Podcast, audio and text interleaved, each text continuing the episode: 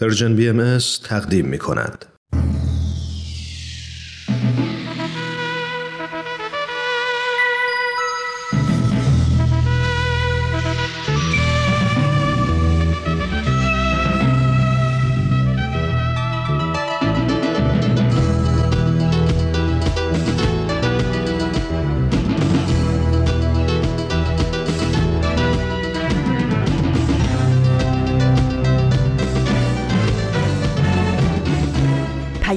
دوست، برنامه‌ای برای تفاهم و پیوند دلها.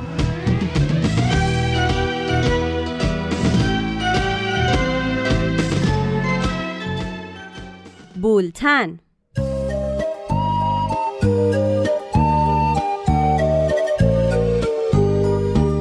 امروز 27 خرداد ماه 1400 خورشیدی برابر با 17 ژوئن 2021 میلادی است. این 39مین شماره بولتن است.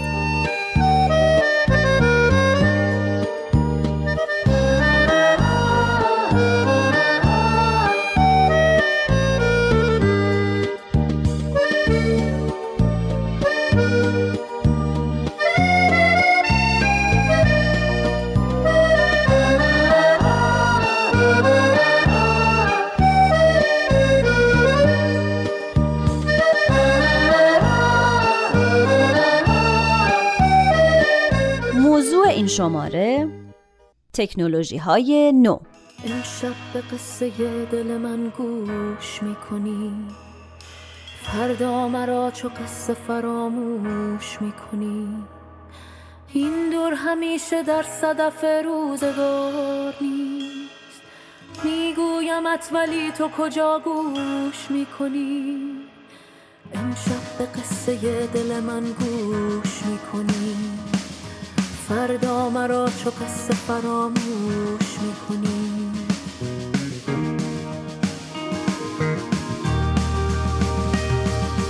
جام جهان به خون دل عاشقان پر است، حرمت نگهدار اگرش نوش میکنی، حرمت نگهدار اگرش نوش میکنی.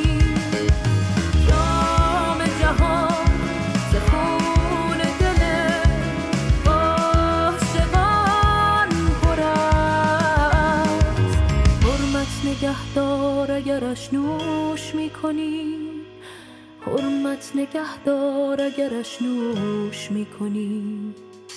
دستم نمیرسد که در آغوش گیرمت، ای ماه با که دست در آغوش میکنی.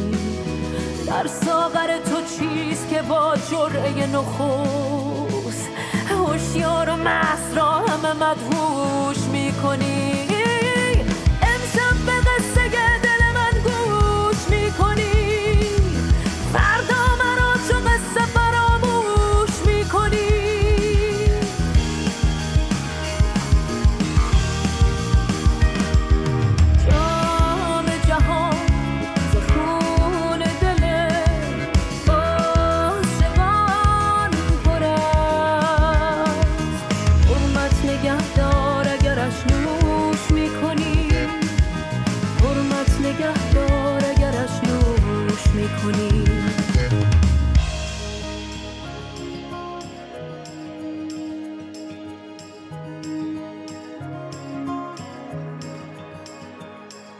میجوش میزند به دل خون، بیا ببین یادی اگر ز خون سیاوش میکنی. گر گوش میکنی سخنی خوش بگویمت، بهتر ز گوهری که تو در گوش میکنی.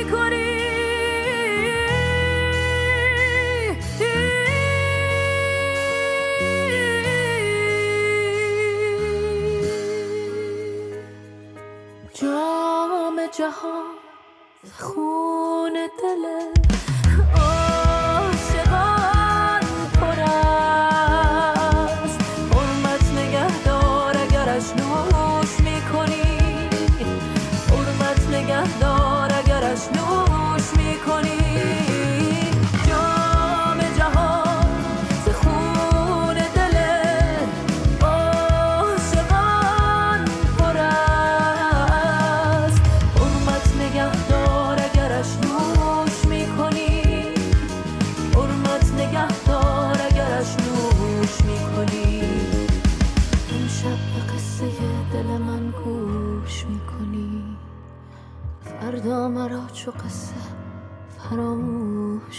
کنی. من نیوشا راد میزبان شما در بولتن هستم. سردبیر برنامه آزاده جاوید. هوش مصنوعی، اینترنت اشیا، پانوراما، ماشین لرنینگ، HDPA، تکنولوژی دیجیتالی، نسل سوم، مگابیت، بیگ دیتا، میکروسوزن‌ها، شیمی خورشیدی، هشتگ، بلوتوث، NFC، GPRS، رایانش ابری، حاسبات فضایی، هیدروژن سبز، واقعیت مجازی، مگاپیکسل، اینستاگرام، فول اچ دی، خبردار، یادگیری ماشینی، واقعیت افزوده، فیسبوک، SMS، رزولوشن، بینایی کامپیوتری، سیگنال، دیتای پوشیدنی، صنعت هوایی الکتریکی، پردازنده، خودروهای خودران، GPS، سیمان کم کربن، لیتیوم پلیمری، زوم دیجیتال، همجوشی هستی، وایرلس، پورت RGB، کامپوننت، CO، کلاه سفید، جهش ژنتیکی، پردازشگر گرافیکی، رایانه‌های کوانتومی، ربات‌های هوشمند، فناوری نانو، کودک، چاپ 4 بعدی، کارت حافظه، ارزهای دیجیتالی، سیستم‌های عامل دیجیتال، هواپیماهای بدون بیماران مجازی، پزشکی دیجیتال. در بولتن امروز به موضوع تکنولوژی‌های جدید و نوظهور پرداختیم. اینکه اونا چه اثراتی در زندگی ما دارن و چه تغییراتی در ما ایجاد می‌کنن. منتظر تماس و اظهار نظر شما درباره این موضوع هستیم. شماره تلفن مستقیم ما هست 201-703-671-8888. در برنامه پاراگراف که پارسا فناییان اون رو تهیه می‌کنه، یادداشتی از شهرزاد رفیعی رو درباره تکنولوژی‌های نو با صدای پارسا میشنویم.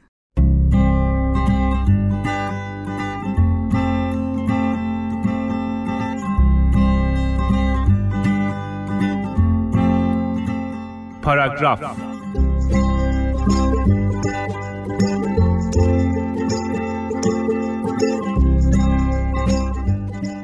ما اون نسلی بودیم که همه چیز رو با سرعتی باور نکردنی دیدیم. باور نکردنی در این حد که در عرض چند سال همه چیز اون چنان متحول شد که تکنولوژی‌های قبلش مسخره به نظر می رسیدن. یادم میاد وقتی بچه بودم داستانی توی مجله خوندم که عنوانش این بود: من یک زن سنتیم، اشکالی دارد؟ داستان رو چندین بار خوندم و تا مدت‌ها کلمه به کلمش رو از بر بودم. میدونین داستان زنی بود که از شگفتی و خرابکاری‌هاش در استفاده از تکنولوژی‌های جدید گفته بود و نهایتاً تصمیم گرفته بود برگرده به همون دنیایی که در اون خبری از کلیک‌های شگفت‌انگیزی که زندگی رو عوض می‌کنن نباشه. شاید این واکنش اولیه ما به همه چیز باشه، یا حداقل من خودم خوب میدونم که اینطوری هستم. از برنامه‌های جدید گرفته تا وسایل نو و عجیب و غریب. حتما به این دلیله که سخته از چیزهای آشنا بگذریم و به سراغ ناشناخته‌ها بریم. انگار این سختی فقط هم محدود به تکنولوژی نمیشه. مسیرهای جدید پیاده‌روی، امتحان کردن یک مزه جدید در رستوران، چسبیدن به همون فیلم و سریال‌هایی که 1000 بار دیدیم و کتاب‌هایی که 1000 بار خوندیم. اما از حق نگذریم، همین تکنولوژی بود که باعث شد ترسمون بریزه.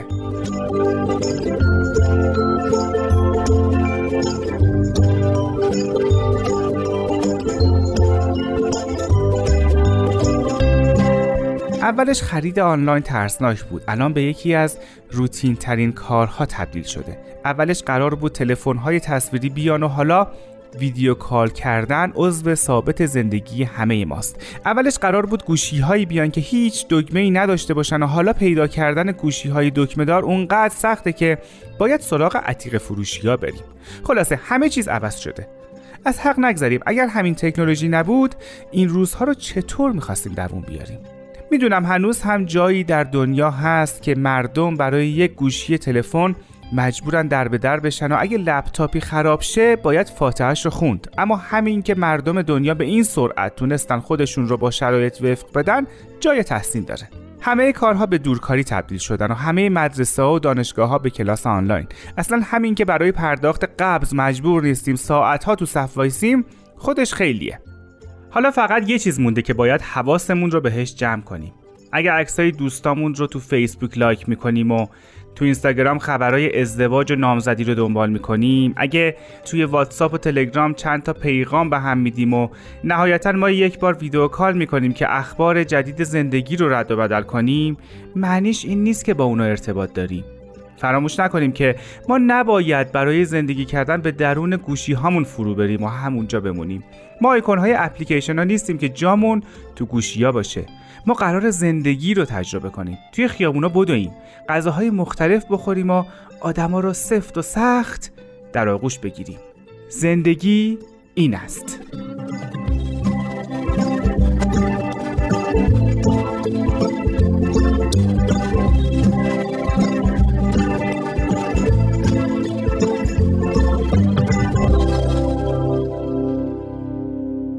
زمانو یادتونه که اگه دلمون برای کسی تنگ میشد یا نگرانش بودیم و میخواستیم از حال و احوالش با خبر بشیم و از حال و احوال خودمون با خبرش کنیم، براش نامه مینوشتیم. تازه بعد از اینکه نامه رو تمبر میزدیم و یا توی صندوق پست محله مینداختیم یا به اداره پست میرفتیم و نامه رو پست میکردیم، نوبت انتظار بود برای رسیدن جواب نامه. و وقتی یه روز نامه رسان آشنای سالیان سال می اومد و جواب نامه رو می آورد و ما هم پاداشی به اون می دادیم یا نمی دادیم، اونقدر خوشحال و هیجان زده می شدیم که نمی دونستیم چه جوری پاکت رو باز کنیم. بعدش هم تند و تند نامه رو می خوندیم، بارها و بارها، تا جایی که شاید خط به خطش رو حفظ می شدیم. اما حالا چی؟ به محض اینکه دلمون برای هر کسی در هر جای دنیا تنگ بشه یا کارش داشته باشیم، در کوتاه‌ترین زمان میتونیم باش تماس بگیریم، اونم صوتی و تصویری.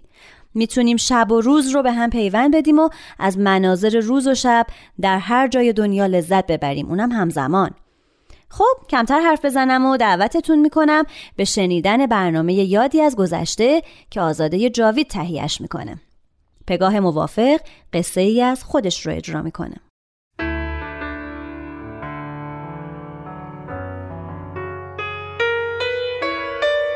یادی از گذشته.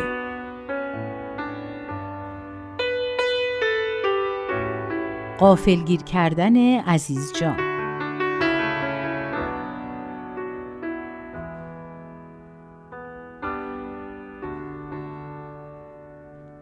یه خاطره‌ای رو که میخوام براتون تعریف کنم برمیگرده به 45 سال پیش، وقتی که تکنولوژی مهران کیت بازارش بین نوجوانان و جوانان مستعد و علاقه‌مند به کاوش‌های الکترونیکی خیلی داغ بود.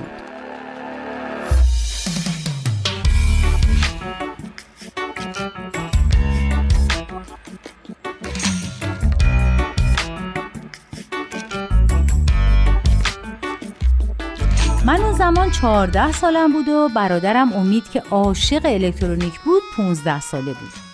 امید همیشه یا سرش تو کتاب بود یا در حال آزمایشات الکترونیکی. اون مشتری پروپا قرص محصولات مهران کیت بود که در واقع مجموعه ای از ابزار و آلات الکترونیکی بود همراه با نقشه و راهنما که میشد باهاش وسایل مختلفی رو توی خونه ساخت. امید همیشه با این کیت ها مشغول بود. یه بار رادیوی ترانزیستوری درست میکرد، یه بار بلندگو، یه بار تایمر و یه بار چراغ چشمک زن. و باید بگم این چیزها تو اون دوران خیلی چشمگیر و حیرت انگیز بود و همه تو خونه ما امید رو یک نابغه می دونستن. البته بعضی وقتا هم هنرهای امید خان درد سرساز می شد. مثلا یه بار که آژیر پلیس درست کرده بود و یه دفعه تو خونه صدای آژیر پیچید، همه وحشت زده و هراسون شده بودن و فکر می کردن ماشین پلیس وارد حیاط خونه شده. و وقتی حقیقت ماجرا کشف شد، پدرم امید رو تا یک هفته از انجام آزمایش‌های علمی محروم کرد. عزیز جان ما، مادر بزرگم، روح شاد، اون زمان با ما زندگی می‌کرد. عزیز جان تو اتاقش یه رادیو داشت که خیلی بهش وابسته بود و همیشه به برنامه‌هاش گوش می‌داد. اون یه آرزوی خیلی بزرگ داشت که همیشه و هر روز تکرارش می‌کرد و اونم این بود که کی میشه از این رادیو درباره دیانت بهایی و اعتقادات ما بهاییان صحبت کنن. میدونم بالاخره یه روزی این اتفاق میفته، ولی هی اون روز من دیگه تو این دنیا نیستم.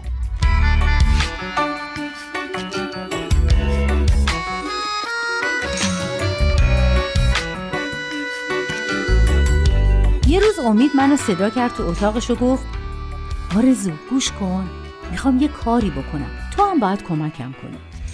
گفتم یا خدا چه کاری؟ دوباره دستگل به آب ندی مامان و بابا رو عصبانی کنی.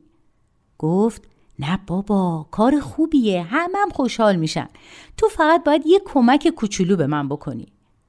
گفتم خب باشه بگو.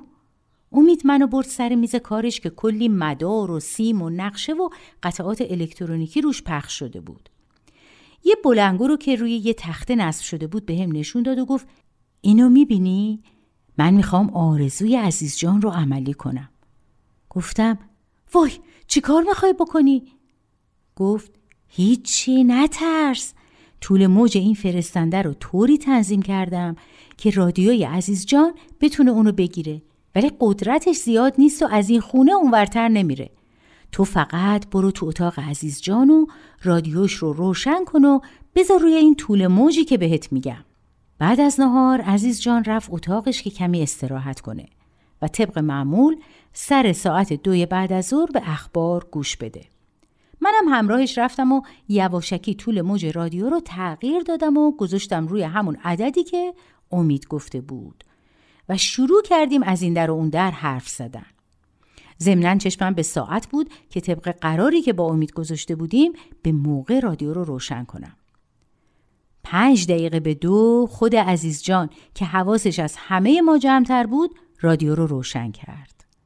ولی چون من طول موج رو تغییر داده بودم فقط صدای پارازیت می اومد. نگران شد و گفت ای وای چطور شده؟ مثل اینکه تنظیمش به هم خورده. بیا مادر ببین میتونی درستش کنی؟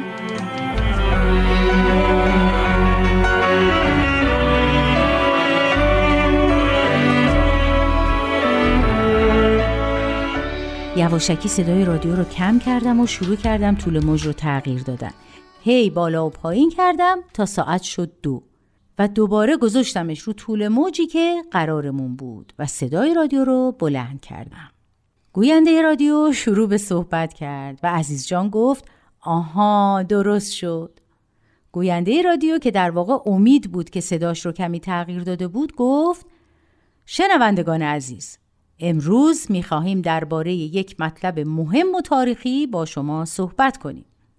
حدود 130 سال پیش در ایران دیانتی به وجود آمد که پیام شارع و مؤسس آن صلح و وحدت بین ابناء بشر بود. عزیز جان گوشهاش تیز شد.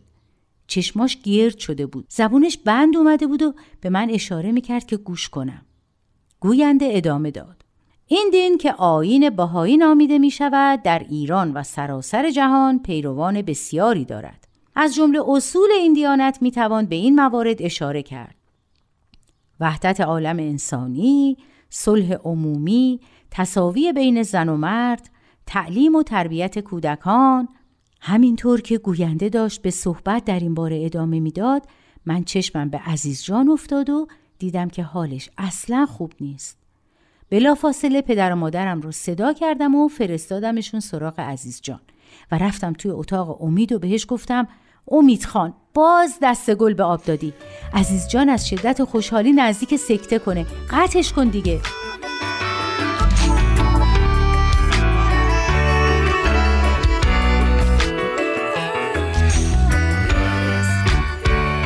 عزیز جان رو بردم بیمارستان ولی خدا رو شکر به خیر گذشت. امید خیلی ناراحت و پشیمون شده بود و همش میگفت من فقط میخواستم یه شوخی با عزیز جان بکنم و از شدت ناراحتی خودش تا 1 ماه سمت میز کارش نرفت. سالها از اون ماجرا میگذره. امروز تکنولوژی های نو اخبار این آیین رو در کوتاه ترین زمان ممکن در سرتاسر عالم منتشر میکنن و عزیز جان حتما از عوالم بالا شاهد و ناظر این ماجرا است.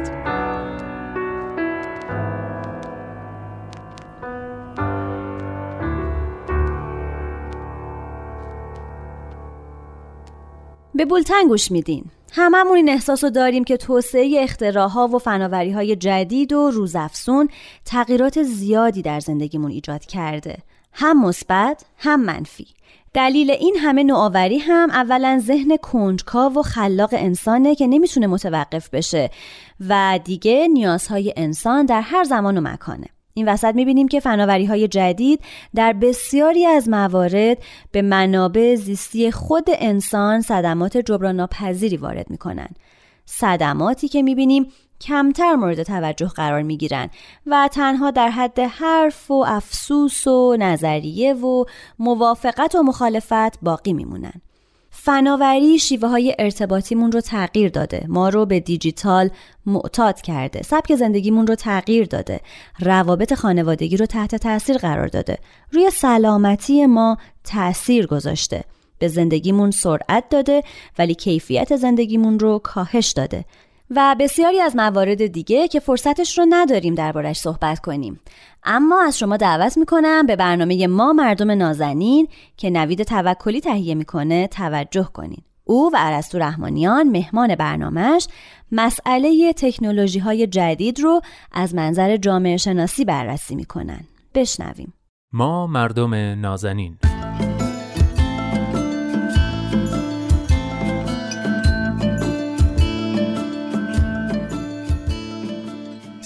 سلام به شما مردم نازنین. خیلی خوشحالم که این هفته هم من نوید توکلی و دوست خوبم ارسطو رحمانیان پژوهشگر علوم اجتماعی رو در برنامه خودتون ما مردم نازنین همراهی میکنید. این هفته قراره که با ارسطو درباره تکنولوژی‌های نو صحبت کنیم.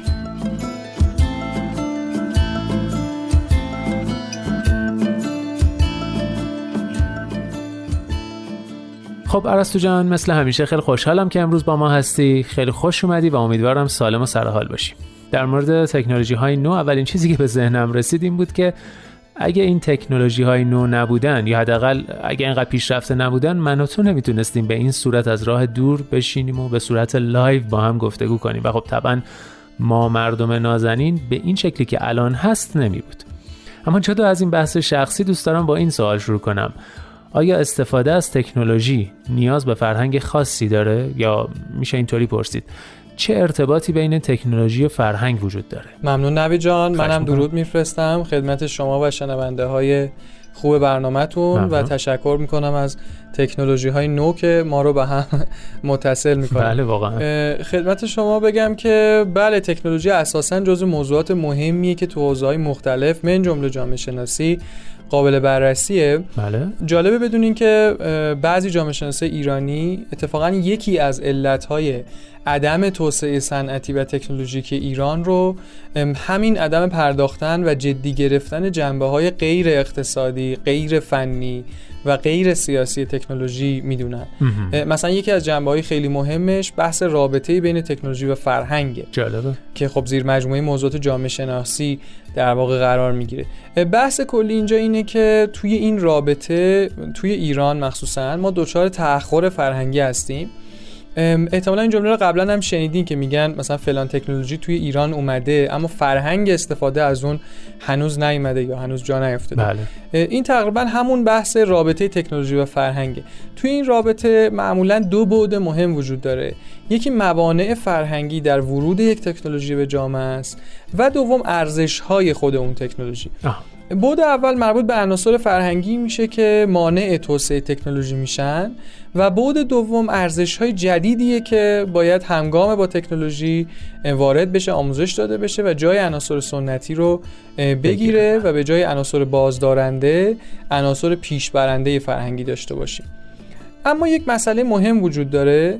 به علت ضعف تو بعد اول یک الگوی کلی برای کشور ما به وجود اومده، اونم اینه که ورود هر تکنولوژی جدید به ایران همیشه با مخالفت و مقاومت‌های اولیه روبرو میشه و اغلب تو برخورد باهاش واکنش منفی نشون میدن. اما میبینیم که همین تکنولوژی بعد از مدتی تبدیل به جزء ضروری و لاینفک جامعهمون میشه و این مسئله داره دائما هم تکرار میشه. از تکنولوژی خیلی قدیمی مثلا دوش همون بگیریم تا تکنولوژی جدیدتر مثل شبکه‌های اجتماعی به عنوان تکنولوژی رسانه‌ای یا تکنولوژی نو. این که میگیم ضعف تو بعد اول منظور اینه که سلسله عناصر فرهنگی سنتی وجود داره که مانع از پذیرش به موقع این تکنولوژی ها میشه و تاکید میکنم روی کلمه به موقع. این عناصر لزوما تو فرهنگ عمومی جامعه ممکنه وجود نداشته باشه، یعنی گاهی تو فرهنگ سنتیه، گاهی تو فرهنگ دینی، گاهی تو فرهنگ روستایی یا شهری یا فرهنگ مختص یک حوزه شغلی و صنفی، و البته خب طبیعتاً از همه مهمتر ممکن از عناصر فرهنگ ایدئولوژی حاکم و مسلط جامعه که تصمیم گیرنده هم هست باشه که مانع از این پذیرش میشه. بله. در نتیجه اونقدر دیر میشه که تکنولوژی با تمام ابعاد و فرهنگ‌های شکل گرفته دور و برش به شکل تهاجمی و حجیم وارد جامعه میشه. در اینجا دیگه جامعه فرصت سازگاری با کیفیت و عمیق با این تکنولوژی رو از دست میده و در نتیجه همون بحث تأخر فرهنگی به وجود میاد. فکر کنم الان بتونیم الگوی ورود تکنولوژی به ایران رو به طور خلاصه ترسیم کنیم. دقیقاً. اتفاقاً آگبرن یه نظریه داره به اسم واپسماندگی فرهنگی یا عقب افتادگی فرهنگی. بله. این نظریه تو این حوزه دقیقاً همین موضوع رو تبیین میکنه که الگوی ورود تکنولوژی به جامعه ایران به هر دلیلی این شکلیه که ابتدا تکنولوژی وارد میشه، همون اول در برابر ورودش مقاومت صورت میگیره. بله. پس استفاده ازش یا غیر قانونیه و یا در قشر بسیار اقلیتی از افراد رواج پیدا میکنه و در ادامه اونقدر این تکنولوژی در جهان جا میفته که بخشی از پیشرفتن زندگی رو وابسته به خودش میکنه. در نتیجه از اونجا که جامعه ما هم علاقه‌مند به فرآیند جهان شدن هست و خب ارتباط داره از طریق رسانه‌ها اونو با جامعه جهانی، ناچار میشه این تکنولوژی رو به یکباره وارد کنه و این یکبارگی سبب میشه فرصت‌های لازم برای سازگاری فرهنگی با این تکنولوژی فراهم نشه و بیشتر انرژی و زمان صرف همین دعواهای بین موافقین و مخالفین این تکنولوژی‌ها بشه. در نتیجه نه آموزشی برای فرهنگ‌سازی صورت میگیره، نه جنبه‌های فرهنگی که نیازمند تغییر تدریجی هستن اینا درست تغییر میکنن. اینجاست که همون واپسماندگی فرهنگی آگبرن اتفاق میفته، یعنی جنبه‌هایی از فرهنگ در سازگاری با تکنولوژی عقب میمونه و دوچار معضل میشه بدون اینکه حالا حل بشه. حتی ما میبینیم که سالها این دعوای موافقین و مخالفین پابرجا میمونه و مسئله حل نمیشه.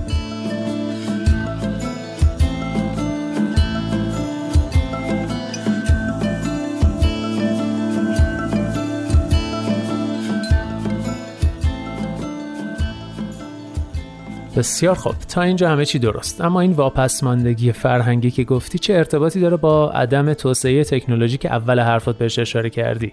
نکته اساسی و ربط این مسئله با اون موضوع اینجاست که وقتی فرهنگ یک جامعه فرصت کافی برای سازگاری با تکنولوژی رو پیدا نکنه، عملاً امکان جذب و بازتولید رو از دست میده. در نتیجه فقط به دنبال پیشرفت اون تکنولوژی و آپگریدهای جدیدش در حال دویدنه دیگه. این شرایط باعث میشه که هیچ وقت به مرحله تولید تکنولوژیکی نرسه، چون تولید نیازمند بازتولید فرهنگیه، یعنی باید اون موضوع تو فرهنگ اول جا بیفته و در قالب همون فرهنگ بازتولید بشه، یعنی بومی سازی بشه. در ادامه تبدیل میشه به یک ارزش فرهنگی وقتی جا میفته و وقتی این گونه شد مبدل میشه به یک چیز ارزشمند، بنابراین توجیه اقتصادی پیدا میکنه و تو این مرحله میشه برنامه‌ریزی کرد برای اینکه چگونه این تکنولوژی ارزشمند بومی سازی شده حالا تولید هم بشه. این تولید میتونه خودش هم بومیسازی بشه و نیازهای شکل گرفته مختص اون جامعه بومی حول اون تکنولوژی به اون در واقع جواب حالا ویژه تری بده. یعنی مثلا شما یک گوشی همراه، تلفن همراه که دارید با قابلیت‌هایی، با قابلیت ویژه‌ای، در حالی که حالا مثلا قابلیت تلفن همراه من ممکنه با شما متفاوت باشه. قابلیت ویژه گوشی شما در پاسخ به نیاز یک فرهنگ تکنولوژیکی شکل گرفته که حالا اون فرهنگ اون نیازها توش مهمتر بوده و گوشی موبایل من در فرهنگ تکنولوژیکی دیگه‌ای و به این شکل یک تکنولوژی تو فرهنگ‌های مختلف به اشکال و در تنوع و گوناگونی تولید میشه و روز به روز پیشرفت میکنه. خب این قضیه قطعاً آسیب‌های دیگه‌ای هم در پی داره دیگه، نه؟ خب وقتی یه فرهنگ به خوبی نمیتونه تکنولوژی جدید رو جذب کنه، امکان تولید ظرفیت‌های فرهنگی جدید هم کمتر میشه و کمتر فراهم میشه. چون فرهنگ از طریق جذب و پیوندهاست که غنی‌تر و بزرگتر میشه. بله. در واقع این فرهنگ با مقاومت کردن در برابر تکنولوژی نو داره با دست خودش در برابر تغییر و پیشرفت خودش مقاومت میکنه و نمیذاره معانی و ایده‌های جدید توی این فرهنگ شکل بگیره. البته در این میان نباید از این موضوع غافل بشیم که نسل جوان به هر حال خواهان تکنولوژی نو هست و این مقاومت‌های فرهنگی باعث میشه هرچه بیشتر با فرهنگ سنتی فاصله بگیره و متاسفانه از اون بیزار بشه. این در حالیه که فرهنگ سنتی لزوماً شامل 100% عناصر منفی یا به در نخور نیست طبیعتاً. بله. اما نسل جوان ناچارن کل این فرهنگ رو میخواد دور بریزه و متاسفانه هیچ آلترناتیو فرهنگی هم براش فراهم نیست که بخواد جایگزین بکنه. چون فرهنگ هم خب یک پکیج کامل نیست که بشه اون رو از یه جایی وارد کرد، بلکه دقیقاً به همین شکل هست که بر پایه‌ها و ستون‌های فرهنگی قبلی سوار میشه و به تدریج اون رو در واقع تغییر میده و به روز میکنه. بله. پس میبینیم که چقدر بحث تکنولوژی‌های نو میتونه تو موضوع فرهنگ ما مهم باشه و امروزه تو جامعه ایران با چه چالش مهم و جدی طرف هستیم. امیدواریم حالا چه در سطح کلان مدیریت توسعه و چه در سطح خانواده‌ها این موضوع بیشتر مورد تأمل قرار بگیره و براش برنامه‌ریزی دقیق و دلسوزانه‌ای انجام بشه.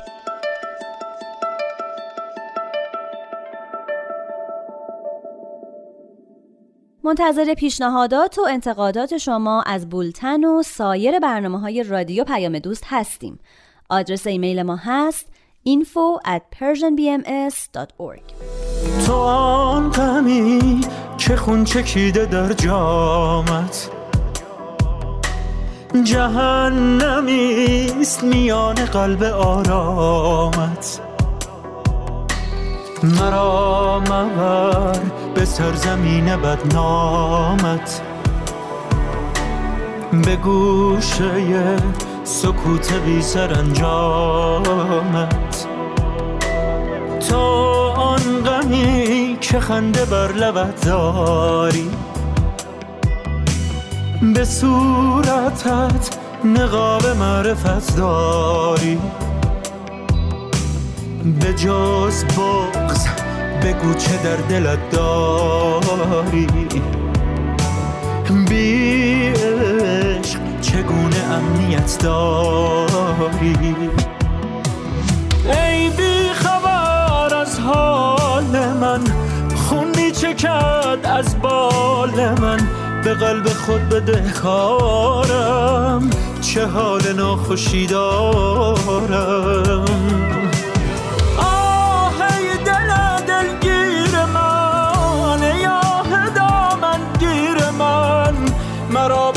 از این تکرار عاشقانه ها بسار.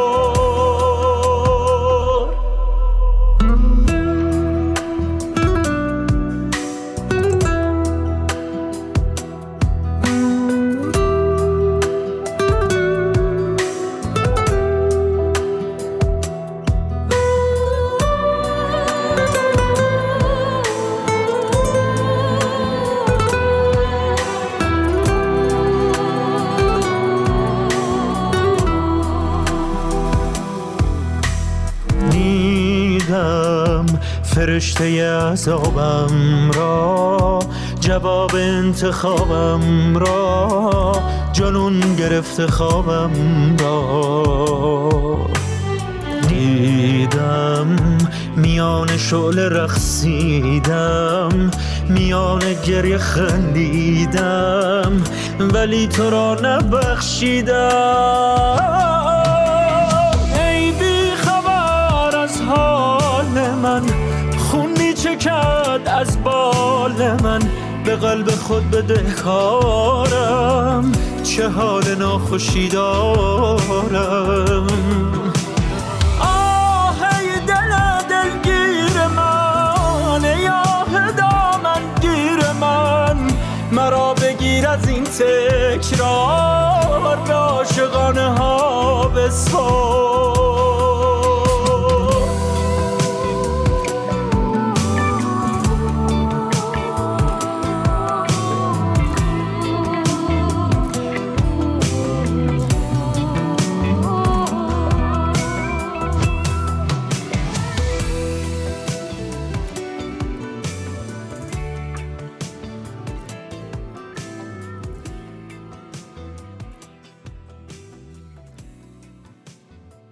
نکته برنامه طنز بولتن به تهیه کنندگی رامان شکیبه، او و همکارش سهراب مظفری برنامه رو اجرا میکنن با موضوع تکنولوژی های نو. نکته: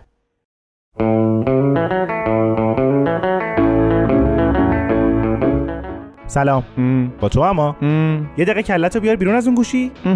چی داره اون اینستا اینقدر توشی؟ تو توش نیستی؟ هستم. خب دارم در مورد یه درد مشترک درد دل میکنم. اخبار روز دنیا. خب حالا ندونیم چی میشه؟ عقب میافتیم. خب امروز چه خبر؟ از کجاش بگم؟ از اونجاش. خب امروز یه دعوای حسابی داشتیم بین یه گودزیلای مجازی و یه گوریل اینترنتی تو ترکیه. خب یه بازیکن فوتبال سایت شهروندی زده تو ترکیه. خب یه بازیکن تیم ملی فوتبال سایت شهروندی زده تو ترکیه. دیدی از اخبار عقبی؟ از قضا یکی تو ترکیه نیست. خب یه خواننده پاپ سایت شهروندی زده. این یکی دیگه تو ترکیه است. نه ولی تو ترکیه هم نمایندگی داره. خب الان اینا رو ندونی عقب میافتی. ما به همینا اکتفا نمی‌کنیم. خب میشنوم تکنولوژی به تحکیم پایه‌های ستون نهاد خانواده کمک می‌کنه. چطوری؟ مثلا پدری داریم دلسوز 24 حریف تمرینی پسر بچه‌ی ورزشکارشه. خب این الان ستون رو محکم می‌کنه؟ بله. اون بچه مگه ورزش نمی‌کنه؟ بله. اون بچه نباید جون داشته باشه؟ بله. خب اون بچه نباید نون بخوره که بتونه افتخارآفرینی کنه؟ بله. خب آیا این وظیفه پدرش نیست؟ بله. خب آیا این بده که یه پسر بچه 7 ساله توی نون در آوردن به پدرش کمک کنه؟ در غلط بودن اینایی که میگی که شکی نیست، ولی کجای زندگی تو رو میگیره؟ این گیر دادنای تو کجای زندگی تو رو میگیره؟ زندگی من راهنمایی توئه. تیکتو گرفتم ولی اهمیت نمیدم. با سپاس. یعنی تو میگی تکنولوژی بده دیگه؟ خیر. پس چی؟ طبیعتاً با درک بیشتری که از تکنولوژی دارم میتونم راهنماییت کنم. کجاست؟ چی کجاست؟ درک بیشتره. توی کلاسای درسم که از طریق همین تکنولوژی کسبش کردم. با کت و کراوات و شلوارکت دیگه. مهم اون چیزیه که دیده میشه. اگه اون چیزی که دیده میشه یهو بلند شه و گلگلی‌های دیده نشدهش عیان بشه، مهم کدومه؟ مهم آن است که تغییر در نگاه تو باشد، نه در چیزی که به آن مینگری. احسن. من با تکنولوژی در کلاسای درسم حاضر شدم و در همان حال با استفاده از همان تکنولوژی دوربین را خاموش کردی و خوابیدی. و در این حال توانستم با استفاده از تکنولوژی در امتحاناتم شرکت کنم و نمره قبولی بگیرم. و در همان وقت با استفاده از تکنولوژی گوگل یار و یاور شما در امتحاناتتان بود. ولی تکنولوژی باعث شد که حتی شبها هم با لپتاپم در کلاس‌ها کسب علم کنم و کسب علمتان را همزمان در تبلتتان با رصد و تماشای لیگ‌های معتبر فوتبال اروپایی گسترش دادید. بس کن دیگه، هر چی میگم یه چیزی میگه. پس یعنی با تکنولوژی موافقی؟ اونجوری که خودم میگم بله. یعنی می‌خوای بگی استیکرهای خانوادگی برای جذابیت نداره؟ خیر. یعنی مهرت ماندگار جانان من وسط یه دسته گلایول قشنگ نیست؟ خیر. از راه دور میبوسم دختر نازم چی؟ خیر. به کامت باشه ان شاءالله هم نه؟ خیر. یوبسی دیگه. در جامعه‌ای که به روشنفکرش بگن یوبس وضع ما بهتر از این نمیشه. خب روشنفکر یوبس در نیابت حال پخته هیچ خام. خب آقای روشنفکر یوبس پخته، راهنماییمون کنید که چطوری از تکنولوژی استفاده کنیم. مثلا برای حمایت از حقوق انسان‌ها میشه از تکنولوژی استفاده کرد. مثال لطفاً. میریم تو گروه کسایی که حقوقشون پایمال شده. از اون گروه نهایت 2 نفر بیان بالا که اونام تو همون مرحله اول حذفی با جام خدافظی میکنه. تبریک میگم، شما با همین لوده‌گری‌ها تو گروه مقابل قرار میگیری. ببخشید. به درد نمیخوره. متن این عذرخواهی سفارشی رو کی برای شما نوشته بود؟ آقای قاضی الان چیکار کنم راضی شی؟ بمیر. خب من مولدم. میگم لوده‌ای دیگه، گردن بگیر. خب آقای روشنفکر یوبس پخته قاضی، شما که انقدر دغدغه‌مندی، صاحب کن. دغدغه‌مندی؟ دغدغه‌مندم. پس آقای روشنفکر یوبس پخته قاضی دغدغه‌مند، آیا وکیل نه چیز، اگه انقدر از ماها ناراحتی جمع کن از فضای مجازی برو. من چرا میدون خالی کنم؟ شماها باید برین که با سوء استفاده هاتون این اختراعات رو مثل خودتون چیپ و لوده کردین. واسه یه سامورایی همه جا ژاپنه. هر جا برم تکنولوژی در صدر استفاده هامه. مثلا میرم درس میخونم، تو آموزش میبینم، بعدش فضانورد میشم. همین چند دقیقه پیش تو فضا بودی. شاگرد شوفر فضاپیما میشم. احسنت. بعدش هم شوفر فضاپیما میشی. احسنت. بعدش هم پرواز میکنم مریخ. کلابا تکنولوژی رو با خودت ببری مریخ. احسنت. بنده خدا تو همونی هستی که بعد از رد کردن لایه اوزون باید دنبال نصفه دوم سفینت کل آسمون رو رصد کنیم و تهش تو آبای آزاد پیداش کنیم. خب حداقل من یه خروجی داشتم. البته شما 2 تا خروجی داشتی. چرا 2 تا؟ پس چند تا؟ چرا چند تا؟ 2 تا. یکیش که افتاد تو آبهای آزاد، یکی دیگه‌ش هم تو فضا گم و گوره. حداقل لایه اوزون رو رد کردم. تو چیکار کردی؟ من با تکنولوژی هم تحصیل کردم، هم از حقوق انسان‌ها دفاع کردم. ولی خروجی کارت فارغ التحصیلی مجازی و گروه بندی خلق الله بود. لابد می‌خوای بگی استفاده از تکنولوژی مهمه، نه خود تکنولوژی. بله.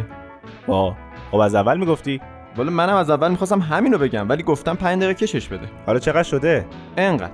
پس یه ذره وقت داریم. حالا چیکار کنیم؟ یه فیلم فرستادم تو واتساپ نگاه کن. Hello, it's me. Hello from the other side.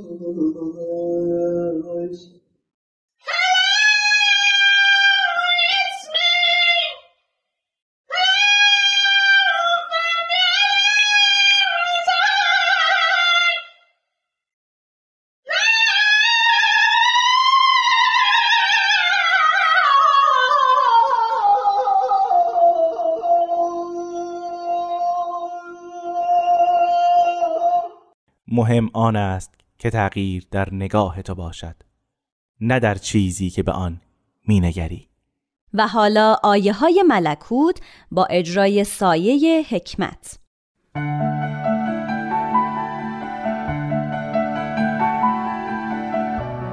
آیه های ملکوت.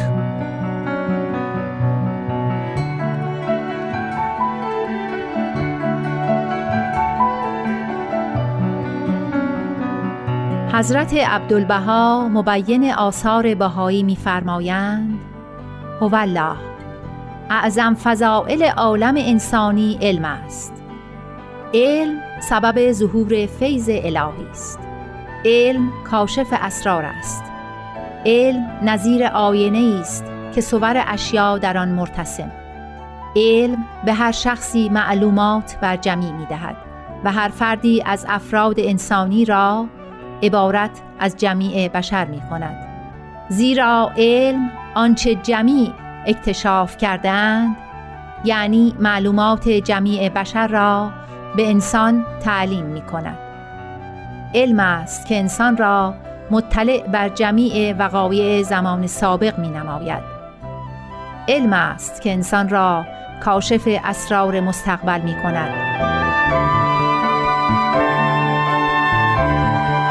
ملاحظه کنید که جمیع کائنات کبیره و صغیره اسیر طبیعت‌اند. مثلا آفتاب اسیر طبیعت است.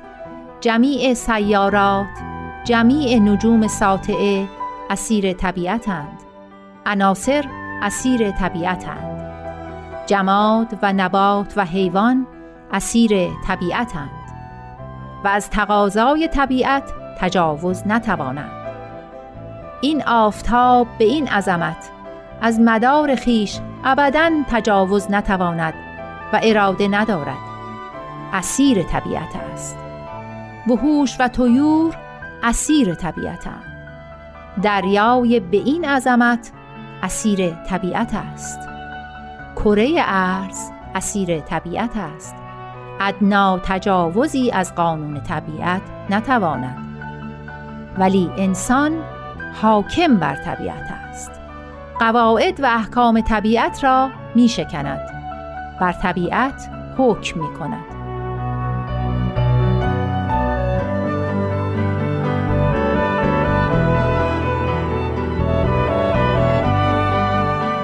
همچنین می فرمایند انسان حاکم بر طبیعت است. این فضیلت را آیا انسان از چه حاصل کرده است؟ از علم حاصل شده. پس معلوم است که علم اعظم فضائل انسانی است. خرق عادات و حدک قوانین طبیعت مختص به علم است. حالا که خدا به انسان چنین قوه و استعدادی عنایت فرموده که خرق عالم طبیعت کند، حیف است این موهبت را در امور مضره تلف نماید. حیف است در بغض و عداوت مجرا دارد. حیف است در ظلم و تعدی صرف نماید.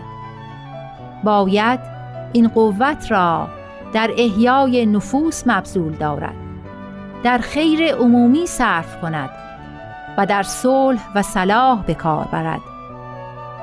در مأموریت عالم و راحت نفوس و الفت و محبت بین بشر حصر نماید.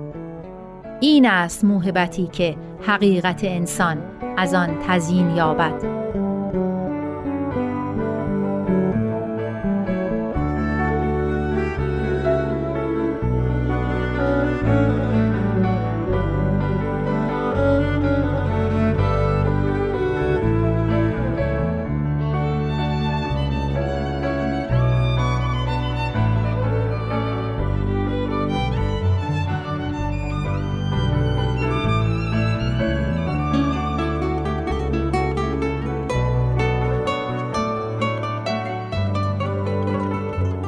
دوستان میتونین در تلگرام هم با ما تماس بگیرین به نشانی @PersianBMS Contact.